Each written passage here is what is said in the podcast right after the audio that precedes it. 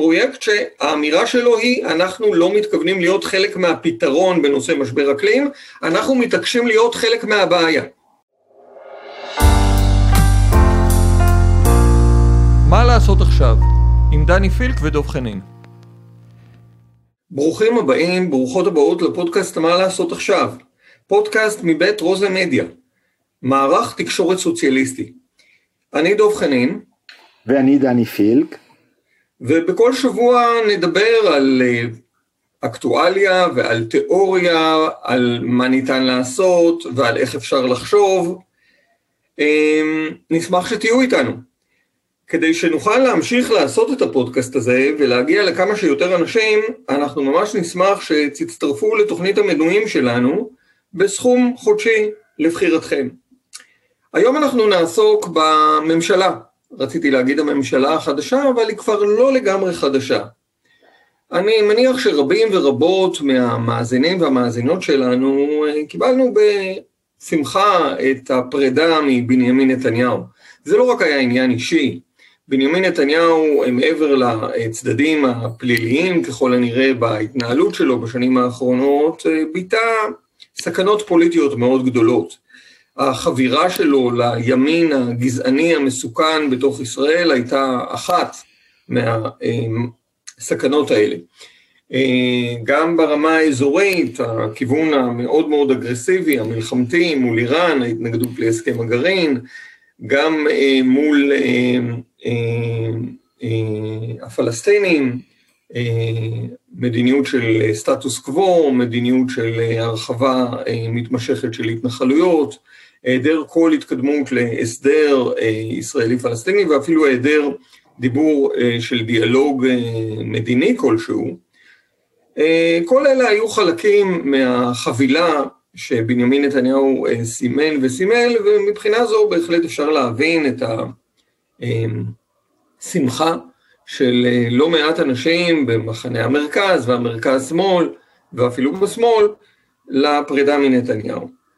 עכשיו קיבלנו ממשלה חדשה, ואחרי שאולי שמחנו, או בטוח שמחנו, שנתניהו איננו, אנחנו צריכים לשאול את עצמנו בצורה יותר רצינית, מה קיבלנו במקום, והאם מה קיבלנו במקום הוא אה, מה שאנחנו רוצים לראות, או אולי רחוק מזה.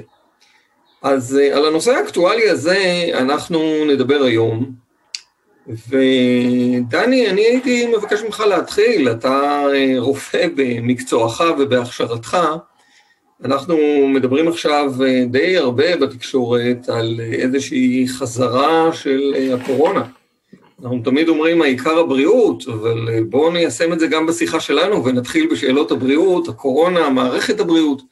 איך הממשלה הזו מתמודדת לדעתך עם הסוגיות האלה?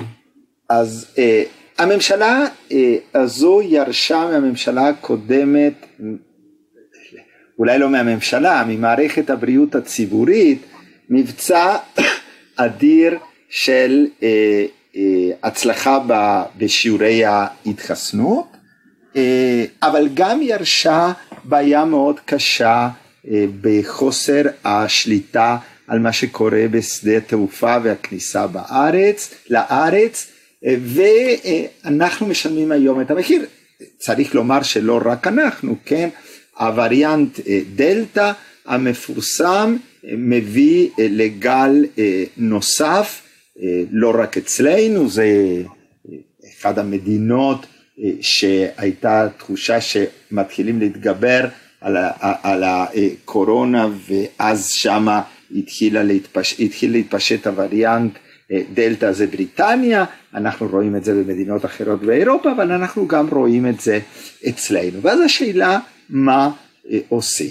אז מצד אחד אומרים המומחים בצדק שברגע שיש שיעור גבוה של אה, מחוסנים, אז הסיפור הוא קצת שונה ממה שהיה אה, לפני החיסון, ובכל זאת אנחנו רואים עלייה משמעותית במספר הנדבקים. עלייה אומנם הרבה יותר מתונה, אבל גם במספר המאושפזים, ועלייה מאוד מאוד מתונה בחולים הקשים, ואנחנו גם יודעים שגם בגלל הווריאנט דלתא וגם בגלל הזמן שעובר, גם ההגנה שהחיסון נותן קצת יורדת. ואז השאלה מה עושים. ואני חושב שברטוריקה של ראש ממשלה ובחלק מההחלטות של קבינט הקורונה, מה שאנחנו רוצים, רואים זה הפרטה של האחריות והפרטה של הטיפול. זאת אומרת, הרבה הרבה דגש על אחריות של הפרט, ואני לא מוריד לרגע מאחריות של הפרט, מהחובה הסולידרית של כל אחד מאיתנו לעטות מסכה במקום סגור, כמובן לשמור על אה, בידוד במקרה אה, שאנחנו מחויבים בידוד, אבל, אה, אבל האחריות צריכה להיות אחריות חברתית, אחריות מדינתית, ואנחנו לא רואים את זה. המדין, הגישה של בנט, שזו גישה שכבר הופיעה בספר שלו, זה שעסקים באים לפני התמודדות רצינית עם בריאות, ואז אנחנו רואים כל מיני דרכים לנסות לפגוע כמה שפחות בעשייה העסקית הרגילה וכמובן שיש להתמודדות עם הקורונה מחיר כלכלי אבל, אבל המחיר הכלכלי גם הממשלה והמדינה יכולה לספוג אותו. והדבר השני איפה שזה בולט יותר זה הסיפור של הכוונה לבנות חלק מההתמודדות על מערך של בדיקות ביתיות. עכשיו יש אה, סיבות לכאן או לכאן למה בדיקות ביתיות יכולות או לא יכולות לעזור, יש לזה הרבה יתרונות, השאלה מי ישלם על הבדיקות הביתיות. אה, ובכלל בכלל בינתיים לא ברור שהממשלה לוקחת אחריות על התשלום. עכשיו ברגע שהבדיקות הביתיות הן בדיקות בתשלום וגם נניח שעולות מחיר מאוד מאוד נמוך של 20 שקל לבדיקה אם כדי לנוע רגיל נצטרך לעשות בדיקה כל שלושה ארבעה ימים, זה אומר עשר בדיקות אה, לחודש, זה אומר 200 שקל לבן אדם, הנחה שעול, שבדיקה עולה 20 שקל וזאת הנחה אה, לא, לא מגזימה, וזה אומר שלמשפחה של ארבע נפשות זה 800 שקל, עכשיו 800 שקל תוספת אה, תקציב אה, להמון המון משפחות זה משהו שמאוד קשה להתמודד עם זה במיוחד כשחלקים לא, משמע, לא מבוטלים של האוכלוסייה עדיין מתמודדים עם התוצאות הכלכליות של משבר הקורונה. והסכנה בזה זה שאנחנו נחלק את האוכלוסייה לשתי קבוצות. קבוצה שיכולה להתמודד עם התשלום ואז תנוע חופשית וקבוצה שלא תוכל להתמודד עם עם התשלום ואז אחד מהשניים או שהניידות שלה תיפגע על כל ההשלכות הפסיכולוגיות החברתיות הכלכליות של זה או שפשוט בגלל שלא יכולים לעמוד בזה יצאו בכל זאת וברגע שאנחנו בונים על בדיקות ביתיות כמנגנון אה, להתמודדות אז כמובן שההתמודדות אה, תיפגע. ולכן אה, מעבר לדיון המקצועי האם בדיקות ביתיות הן הדרך הנכונה, אם הולכים על בדיקות ביתיות צריכה להיות התחייבות ברורה שזה נעשה במימון ממשלתי והדבר הזה עוד לא קורה. וכשאנחנו מקשרים את זה עם, ה, אה, עם המוזיקה של העברת האחריות לפרט זה מאוד אה, מדאיג.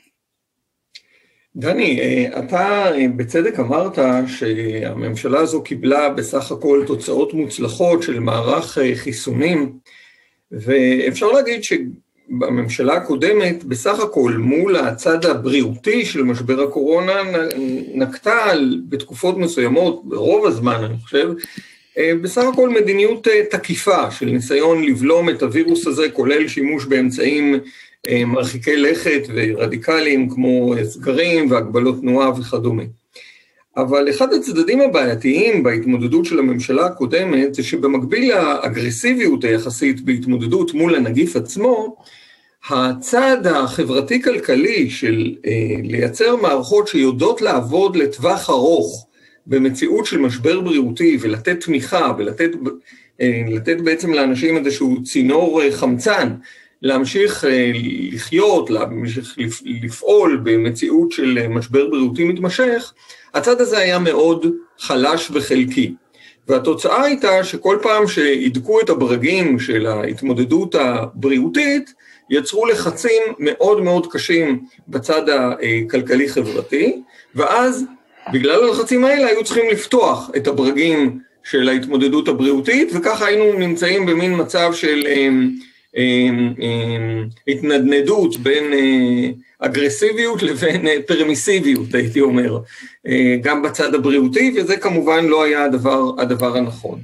זאת אומרת, אחד הלקחים שאנחנו היינו צריכים להבין מהשנה הראשונה של משבר הקורונה זה שמדיניות בריאותית אפקטיבית יכולה להתקיים ולהחזיק מעמד רק אם מתלווה למדיניות חברתית-כלכלית תומכת, ולא מצב שבו בעצם אתה מתמודד רק עם צד אחד של המשוואה ולא עם הצד השני של המשוואה, כי אז אתה גם לא תוכל להתמודד בסופו של דבר עם הצד הראשון של המשוואה. עכשיו, כשאני מסתכל על הממשלה החדשה, ופה אני אשמח לשמוע גם את דעתך, נדמה שהממשלה החדשה אפילו מחלישה את הדברים שהממשלה הקודמת עשתה בנושא החברתי-כלכלי. למשל, יוצאים ממנגנון החל"ת, אה, בעצם כל מיני מנגנוני תמיכה שהממשלה הקודמת עשתה, לפעמים בגלל לחץ ציבורי ובגלל מחאה ציבורית והחשש ממחאה ציבורית, כל מיני מנגנוני תמיכה כאלה נחלשים. ואז אה, שוב אנחנו חוזרים אולי למהדורה יותר בעייתית של יחסים בין, ה, אה, אה, נקרא לזה ההתמודדות הבריאותית לבין ההתמודדות החברתית-כלכלית. איך זה נראה לך? זה נכון, אני חושב שאתה אמרת נכון. אה, בשנה שעברה בדיון, הרי הבעיה המרכזית של הממשלה הקודמת בנושא החברתי-כלכלי היה בהתמודדות עם הגל הראשון ועם הסגר הראשון, ששם המדיניות הייתה מדיניות יחסית אה, מרסנת ולכן ישראל עברה מהר מאוד מלהיות אחת המדינות עם ההגבלות הקשות ביותר לאחת המדינות עם פחות אה, הגבלות, מה שהביא לכך שישראל גם הייתה בין המדינות המפותחות, המדינה הראשונה שסבלה מגל שני ושנאלצה להטיל סגר אה, פעם שנייה. אה, ובאותה תקופה פרופסור יוסי זעיר, הפרופסור לכלכלה מהאוניברסיטה העברית, טבע את המונח אה, רמזור חברתי, מונח שגם בתנועת עומדים ביחד אימצנו, והרעיון של רמזור חברתי כלכלי זה שהטיפול הנקודתי במוקדים של שיש יותר תחלואה לא יכול לעשות רק על ידי מקל ההגבלות של התנועה, אלא צריך לבוא יחד עם השקעות בתחומים אה, חברתיים ברמה אה, היישובית, אה, והדבר הזה נעדר, ב, לפחות נעדר מהשיח באופן שקבינט הקורונה מדבר היום על ההתמודדות, שוב הרבה דיבור על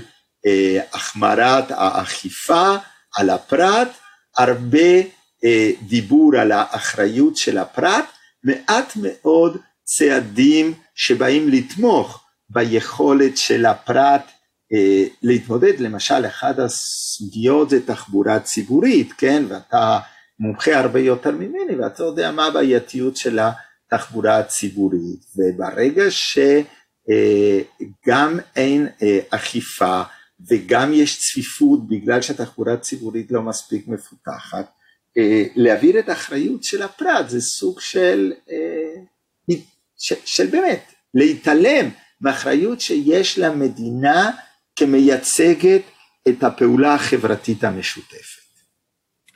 אנחנו דיברנו על הקורונה ועל ההתמודדות באמת המאוד מרשימה של מערכת הבריאות הציבורית בישראל עם המשבר הזה.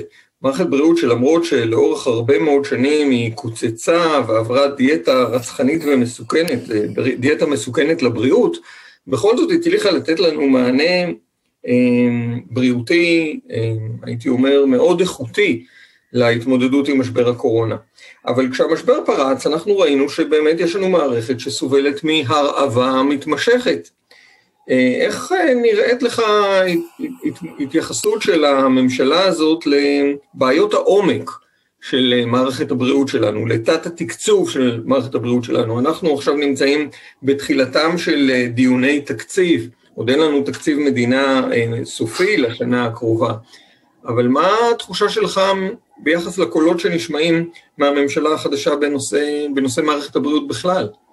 אז תראה, בקווי היסוד יש דברים מבטיחים, זאת אומרת המחויבות בקווי היסוד של הממשלה אה, לעדכון שנתי של 1.6, 1.65 אה, אוטומטי של הסל, זה לא מגיע לשני אחוז שבזמנו אה, הוצע על ידי חברי כנסת מהשמאל ועל ידי ארגונים חברתיים, אבל זה מתקרב לזה וה... מנגנון עדכון אוטומטי של סל הבריאות, כן. מנגנון עדכון אוטומטי, ההתכוונות גם בקווי היסוד לתקן את הפערים שנוצרו בין הצרכים לבין המימון, בגלל שלא לקחו בחשבון מספיק את ההזדקנות ואת הגידול של האוכלוסייה. הדברים האלה מבטיחים, אני מאוד מקווה שמה שבקווי היסוד באמת יתורגם לתקציב, גם, גם, גם נותן תקווה מסוימת הדיבור של שר הבריאות על הצורך לתקן פערים בין מרכז לפריפריה. יחד עם זאת, יש דברים בעייתיים, אחת הבעיות הקשות של מערכת הבריאות הישראלית זה ההתפתחות המהירה של המערכת הפרטית על חשבון הציבורית וטשטוש הגבולות בין המערכת הפרטית לציבורית. ויש איזה ניסיון להתמודד עם זה לפחות ממה שנראה כיום כטיוטה של חוק ההסדרים על ידי הצורך אה, של אה, לשלם היתר על פתיחת חדרי ניתוח פרטיים. אבל זה ממש ממש אם אנחנו מדברים על בריאות כמו להשתמש בפלסטר כדי להתמודד עם אה, מחלה ממאירה. זאת אומרת ההתמודדות עם האופן שבה ההתפשטות של הרפואה הפרטית פוגעת ברפואה הציבורית נעשית על חשבון הרפואה הציבורית והיא טפילית על הרפואה הציבורית דורש אה, טיפול הרבה יותר רציני מאשר היטל על פתיחת אה, חדרי ניתוח ופה התחושה זה שאם זה מה שהאוצר אה, מציע כדי להתמודד עם בעיה כל כך קשה זה אומר שהן מסיבות אידיאולוגיות של מחויבות למגזר הפרטי הן מסיבות אחרות הם לא מסוגלים לעשות את מה שצריך לעשות כדי באמת לחזק לטווח ארוך את מערכת הבריאות הציבורית. אה, דני, אתה דיברת על אה, פערים בין אה, דברים שכתובים בקווי היסוד לבין דברים שמסתמנים מהמדיניות המעשית של הממשלה, ובאמת הביטוי העיקרי של המדיניות המעשית הזאת כרגע זאת טיוטת חוק ההסדרים שעומדת לדיון בממשלה. והפער הגדול הזה נמצא לא רק בענייני בריאות, הוא נמצא גם בנושאים אחרים, ואני רוצה לתת דוגמה מהתחום הסביבתי, ולהזכיר את ההתייחסות החשובה כשלעצמה בקווי היסוד של הממשלה למשבר האקלים, כמשבר שהמדינה, גם מדינת ישראל, חייבת להתמודד איתו ולהתייחס אליו במלוא הרצינות, כמשבר קיומי שמאיים על האנושות כולה, אבל גם מאיים עלינו כחלק מהאנושות. אה, והנה, אנחנו פותחים את טיוטת חוק ההסדרים, ומשבר האקלים לגמרי איננו שם. זה פער מאוד מאוד מדאיג בין הדיבורים הרמים לבין המעשים הנמוכים. איך היית, מה היית מצפה לראות שם אם יש תרגום אמיתי של דיבור כל, למעשה? קודם כל תוכנית אופרטיבית להפחתת פליטות. מדינת ישראל מחויבת, יחד עם כל מדינות העולם, גם ארצות הברית חזרה למחויבות הזאת, אה, בהסכם פריז לייצר אה, תוכנית לאומית להפחתת פליטות, הפחתת פליטות של גזי חממה. בואו ניקח לדוגמה את ארצות הברית, ביידן כשנכנס לתפקידו הודיע שבעשור הקרוב, עד 2030, הברית תפחית יותר מ-50 אחוז מפליטות גזי החממה שלה. זו התחייבות מאוד מאוד דרמטית, מאוד משמעותית. באירופה אה, התחייבו להפחית יותר מ-55 אחוז במהלך העשור הקרוב מפליטות גזי החממה. ובשבוע שעבר הנציבות האירופית פרסמה עם סל של מהלכי מדיניות, אה, אפשר להגיד מין חוק הסדרים ענקי, שהולך לשנות את כל האופן שהכלכלה במדינות אירופה אה, מתארגנת כדי לעמוד ביעד השאפתני הזה. איפה אנחנו נמצאים? אז קודם כל מדינת ישראל עדיין לא דיווחה בכלל, אנחנו באיחור גדול, אנחנו המדינה היחידה ב-OECD חוץ מטורקיה שעוד לא דיווחה על מהם יעדי הפליטות שלה.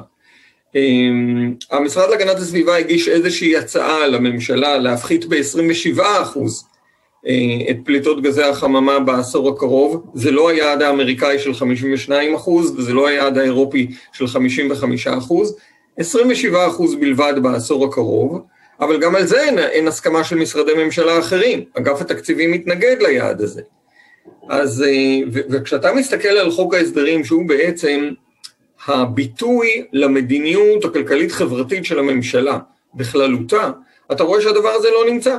אין בכלל שום מהלך אמיתי שבאופן אגרסיבי יוביל להפחתת פליטות, למרות שיש הרבה מאוד צעדים שניתן לעשות כדי להפחית את הפליטות בישראל. אין גם שום התייחסות אמיתית להתמודדות עם, להיערכות למשבר האקלים הקיים. אתה יודע, אנחנו מדברים אה, אה, זמן קצר אחרי אה, שיטפונות קשים שהיו בגרמניה, עכשיו ראינו את התמונות האיומות של השיטפונות בסין, גם אצלנו יכולים להיות שיטפונות כאלה. אה, ומי מתעסק בשיטפונות בישראל? שלושה סטודנטים במשרה חלקית, שהם עובדים כזכייני חוץ. זה המרכז אה, לטיפול בשיטפונות של מדינת ישראל. ואני מבין, אני מבין שההתעלמות מסכנות אה, סביבתיות ומאסונות סביבתיים אה, הוא לא רק מתייחס לאקלים, אלא גם, לה, אה, גם גם חוסר ההתייחסות או החלטה להמשיך את הפרויקט של קצ"א, נכון? בוודאי, תראה, יש, אה, זה, אנחנו מדברים פה על מהלך מאוד מאוד בעייתי והזוי. אה, במסגרת ההסכם עם האמירויות ישנו איזשהו אלמנט שהאמת היא שהוא בכלל לא ברור מי עשה אותו ועל דעת מי הוא נעשה, כי גם המשרד להגנת הסביבה לא היה בתמונה, גם משרד האנרגיה לא היה בתמונה, יותר מזה, גם המשרד להגנת הסביבה וגם משרד האנרגיה טוענים שכל המהלך הזה הוא מהלך בעייתי, מסוכן ומיותר. על מה אנחנו מדברים? אנחנו מדברים על פרויקט מאוד מאוד גדול ממדים, שבו נפט מהמפרץ יוזרם לנמל סעודי שנמצא בים סוף, יועמס על מכליות, יועבר לאילת, שתהפוך להיות לנמל נפט ענקי, משם הוא יוזרם בצינור המתפורר של קצ"א, אותו צינור שכבר הביא לנו את אסונות דליפת הנפט בנחל צין, שמורת נחל צין ובשמורת נחל עברונה. בצינור המתפורר הזה יזרימו את הנפט לאשקלון, שגם היא תהפוך לנמל נפט ענקי, ומשם הוא ייוצא לאירופה. זה מהלך מטורף. זה מהלך מזיק סביבתית, אה, יש לו פוטנציאל לחורבן אה, אה, חברתי של אילת, שהיא עיר שנשענת על תיירות, יש לו פוטנציאל של נזקים מאוד קשים לנגב שלנו, ובמיוחד יש בו אמירה שישראל בתחום הנפט מתעקשת להיות חלק מהבעיה. אנחנו משנעים נפט שהוא בכלל לא שלנו, לאירופה שהיא גם לא אנחנו. אנחנו מתרגשים להיות חלק מהבעיה במקום להיות חלק מהפתרון, ופרויקט קצ"א הזה עדיין נמצא על השולחן. עדיין נמצא על השולחן, מכליות נפט אה, לא אה, נעצרות בכניסה למפרץ אילת. אה, אני רוצה להשלים ולומר שבצד הפרויקט הזה הממשלה ממשיכה לקדם פרויקט אה, הזוי נוסף, הקמת צינור גז ענקי לאילת. אה, למה צריך גז באילת? הרי האזור הזה של אילת וחבל אילות אה, כבר עכשיו נמצא קרוב מאוד למצב שבו כל האנרגיה שלו בשעות היום תהיה משמש. אז למה צריך לספק אה, קרח לאסקימוסים? למה צריך להעביר גז מזהם לאזור שכבר עכשיו יכול להישען על אנרגיית שמש? יכול להיות שיש אה, צרכים של אנרגיה בשעות הלילה שאנחנו עדיין לא יודעים לספק אותה מהשילוב של אה, אנרגיית שמש ואגירת אנרגיה, אבל את זה אפשר לספק בפתרון מאוד מקומי של צינור גז קטן ומקומי מירדן, מעקבה לאילת. אז למה עושים את הצינור הענקי הזה? עושים את הצינור הענקי הזה כדי לאפשר לטייקוני הגז לייצא את הגז שלהם לא רק לאירופה דרך צינור, אלא גם למזרח הרחוק דרך מכליות. זה אומר שצריך יהיה לייצר באילת מתקני הנזלה עצומים שינזילו את הגז לנוזל כדי שאפשר יהיה להעלות אותו על מכליות, גם זה פרויקט מאוד מאוד מסוכן ובעייתי מבחינה סביבתית, ושוב, פרויקט שהאמירה שלו היא, אנחנו לא מתכוונים להיות חלק מהפתרון בנושא משבר אקלים, אנחנו מתעקשים להיות חלק מהבעיה. אז אנחנו רואים פה שהממשלה אה, עדיין מתנהלת, ובנושאים האלה בהמשך לממשלת נתניהו, אה, הפוך לגמרי ממה שצריך, וגם הפוך לגמרי ממה שקורה במדינות אה, מפותחות בעולם. אה, אותו פער גדול בין הדיבורים היפים על התמודדות עם משבר אקלים לבין המעשים המכוערים של אה, חוסר התמודדות והמשך הישענות על גז, אה, אתה יודע, אחד הדברים שהם רוצים לקדם בחוק ההסדרים זה עידוד מאוד מאוד מסיבי של הקמת תשתיות גז וחיפושי גז בים.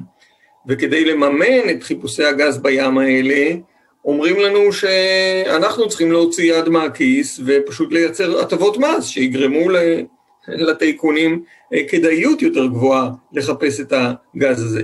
מה נעשה עם הגז הזה? אז אומרים לנו, צריך לייצא אותו כמה שיותר מהר לאירופה, כי חלון ההזדמנות של לייצא גז לאירופה, אולי גם למזרח הרחוק, הולך להיסגר, כי פשוט לא, לא, לא ירצו עוד להשתמש בגז.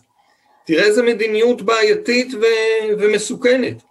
אותו פער שנמצא בנושא של האקלים ושל הגז נמצא גם ביחס לדיבורים היפים שנשמעו על סגירת התעשיות המזהמות במפרץ חיפה, אותן תעשיות שקשורות לעלייה בתחלואה מכל מיני, בכל מיני מחלות. אז הדיבורים יפים, אבל אתה פותח את חוק ההסדרים ואתה רואה שאין שם שום צעד מעשי של התקדמות כדי באמת לסגור את התעשיות המזהמות במפרץ, במפרץ חיפה. אז מה אנחנו כן רואים אה, בחוק ההסדרים בצד הסביבתי? אנחנו לא רואים משבר אקלים, אנחנו לא רואים סגירת מפעלים מזהמים ומסוכנים במפרץ חיפה, אבל אנחנו רואים שם דברים אחרים שהם מאוד מאוד מסוכנים ומאוד מדאיגים, והם צעדים של התקפה ישירה על הרגולציה הסביבתית. איך אה, מצדיקים התקפה על הרגולציה הסביבתית? איך מצדיקים התקפה על חוקים כמו חוק אוויר נקי, חוק המזהם משלם, חוק האכיפה הסביבתית הראשון והאכיפה הסביבתית השני, אגב חוקים שכחבר כנסת הייתי מאוד מאוד אה, מעורב בהעברתם ובקידומם, הם הצעות חוק פרטיות, כמו שאתה יודע, שעברו במאבקים קשים למרות התנגדות הממשלה. איך מצדיקים את זה? אומרים אנחנו צריכים להקל על הביורוקרטיה. עכשיו, אף אחד מאיתנו לא בעד ביורוקרטיה. אנחנו בעד מערכת ציבורית, יעילה, אפקטיבית, אנחנו לא בעד ביורוקרטיה. אבל מה שהממשלה עושה כאן בהתקפה על הרגולציה הסביבתית, היא פוגעת ברגולציה, מייצרת רגולציה שהיא תהיה הרבה יותר טיפשה, ובמקביל מגדילה את הביורוקרטיה. אז בואו נתחיל באיך מגדילים את הביורוקרטיה. קודם כל הם רוצים להקים איזשהו מין רגולטור על. אתה, המשרד להגנת הסביבה, משרד הבריאות, כל המשרדים שצריכים להגן על החיים והבריאות שלנו מוציאים איזושהי הוראה, ואז יהיה איזשהו רגולטור על, פוליטי, שהוא בעצם יקבע בסופו של דבר איזה רגולציה כן תתקיים ואיזה רגולציה לא תתקיים. זאת אומרת, אנחנו מייצרים פה עוד שכבה ביורוקרטית פוליטית, אה, חשופה ללחצים, לשחיתות, לאינטרסים, אה, ואנחנו פוגעים בעצם ביעילות של הרגולציה. אמ, אבל מעבר לזה, כשאני אומר שהרגולציה שהם מציעים היא אה, תהיה הרבה הרבה יותר טיפשית, הרבה יותר טיפשה, הם קוראים לזה רגולציה חכמה, אבל היא בפועל תהיה הרבה יותר טיפשה, אני יכול לתת דוגמה מהמנגנונים של חוק אוויר נקי. חוק אוויר נקי מחייב את התעשיות לוודא שהן נמצאות בטכניקה המרבית האפשרית כדי לצמצם זיהום אוויר. עכשיו, טכניקה מיטבית היא דבר שמתפתח, ולכן חוק אוויר נקי כולל בתוכו מנגנונים של עדכון. מה שהטכניקה הכי טובה שהייתה קיימת לפני כמה שנים, לא חייבת להיות הטכניקה הכי טובה שקיימת היום, והתעשייה צריכה להתקדם באופן שיטתי, כדי תמיד לעמוד בסטנדרט הגבוה ביותר. אה, ההתעדכנות הזאת נעשית כמובן לא כל יום, אבל אחת לשלוש שנים צריך לעדכן את המערכת כדי לראות שאתה באמת עומד בסטנדרטים המתקדמים ולא נשארת תקוע בעבר. לפי חוק ההסדרים הנוכחי, ברגע שהמשרד להגנת הסביבה יגדיר אה, מחויבות לתעשייה, הוא יישאר נעול ומקובע במחויבות הזאת לעשר שנים. גם אם העולם מתקדם, גם אם יש לנו טכניקות יותר טובות להפחית זיהום אוויר, נתנו אישור, נתנו היתר לתעשייה לפעול בדרך מסוימת, אנחנו נשארים תקועים עם ההיתר הזה, הלא עדכני, הטיפשי, שלא מספיק מגן על בריאות הציבור, שהעולם כבר התקדם ממנו, אנחנו נשארים עם הטכניקה המיושנת, קבועים אליה ומחויבים לה במהלך של עשר שנים. זה מהלך מאוד מאוד מסוכן, ואני נותן אותו רק כדוגמה להתקפה על הרגולציה החכמה שיש בחוק ההסדרים ועל הניסיון להחליף את הרגולציה החכמה הזו ברגולציה שהיא גם מאוד מאוד טיפשית, אבל היא בעיקר מוטה לטובת האינטרסים של בעלי ההון ונגד האינטרסים של הגנה על החיים והבריאות של בני אדם. תראה, המתקפה הזאת על הרגולציה הסביבתית שבאמת היא נשמעת כממש מעשה של אבסורד, היא חלק מתפיסה יותר כוללת שגם מעוגנת בקווי היסוד של הממשלה, של מתקפה כללית על רגולציה.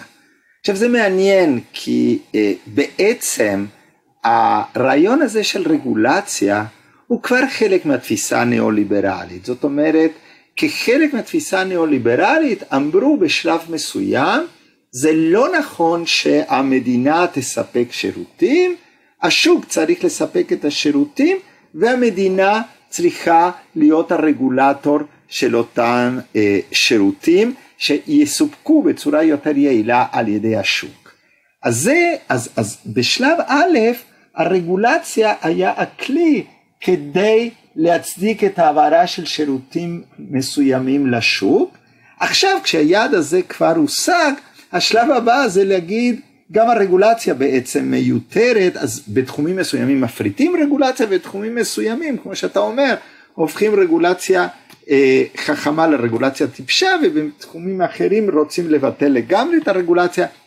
אני מציע שבנושא הזה ועוד היבטים של המדיניות הכלכלית חברתית כפי שמתבטאת גם בחלק מהצעדים של אה, משרדי ממשלה כבר נוקטים וגם כפי שבא לידי ביטוי בטיוטה של חוק ההסדרים, נמשיך לדבר בפודקאסט הבא שלנו. מה דעתך?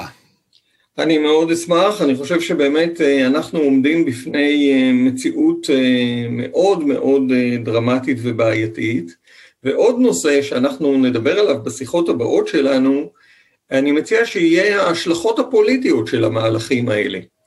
כי אנחנו ככל הנראה עומדים בפני ממשלה שהיא כנראה ידידותית לחלק מאוד ספציפי מבעלי ההון אה, בישראל, מוכנה לייצר להם מנגנונים מאוד תומכים וידידותיים, אבל מהצד השני היא עלולה להיות מאוד פוגענית אה, כלפי הציבור הרחב, דיברנו על הפגיעות במערכות הבריאות, הגנה סביבתית, רגולציה שמגינה על האינטרסים של אנשים. אנחנו אה, בשיחה הבאה, אני מניח, נדבר על המשבר בתחום החקלאות, שבו הממשלה בעצם מתירה אה, יבוא של מוצרי חקלאות, של ירקות, פירות, בלי להבטיח הגנה מספקת על החקלאים הישראלים. ולדברים האלה עלולה להיות השלכה פוליטית. אנחנו בהחלט עלולים להגיע למצב שבו מול הממשלה הזו והצעדים הניאו-ליברליים שלה, יתעורר איזשהו סנטימנט אה, עממי אה, מאוד אה, מובן ומאוד מוצדק, אבל הסנטימנט העממי הזה של ההתנגדות למדיניות הזאת עלול להיות מנוצל על ידי אותם כוחות של ימין רדיקלי וקיצוני, שהיום נמצא באופוזיציה, הקואליציה של נתניהו עם סמוטריץ' ועם החרדים, עלולה לייצר איזשהו backfire מאוד מאוד משמעותי, שינצל את התסיסה החברתית שתיווצר בעקבות המהלכים החברתיים-כלכליים הבעייתיים של ממשלת, ממשלת בנט. אני חושב שזה אחד הנושאים החשובים לא רק לדיון ולהבנה, אלא גם לחשיבה על מה צריך וניתן לעשות מול הסכנה של התפתחות כזאת. לגמרי, ואת הדיון הזה גם נוכל לערוך תוך הסתכלות על תהליכים דומים שקורים במדינות אחרות, כמו צרפת או איטליה. אבל כל זה כבר יהיה במפגשים הבאים, במפגש מפגשים הבאים שלנו בפודקאסט הזה. תודה רבה שהאזנתם והאזנתם לנו. אנחנו מזמינים אתכם ואתכן להקשיב לעוד שיחות שלנו. אנחנו מזמינים אתכם ואתכם להקשיב לעוד תכנים של רוזה מדיה, ולתמוך בתקשורת העצמאית והביקורתית שלא נמצאת בכיס של בעלי ההון. הצטרפו אלינו כמנויים בעלות חודשית בסיסית, ותוכלו להאזין לפרקי בונוס מיוחדים למנויים במגוון תוכניות ופודקאסטים מרתקים על חברה, פוליטיקה וכלכלה. ניפגש בשבוע הבא לעוד פרק של מה לעשות עכשיו.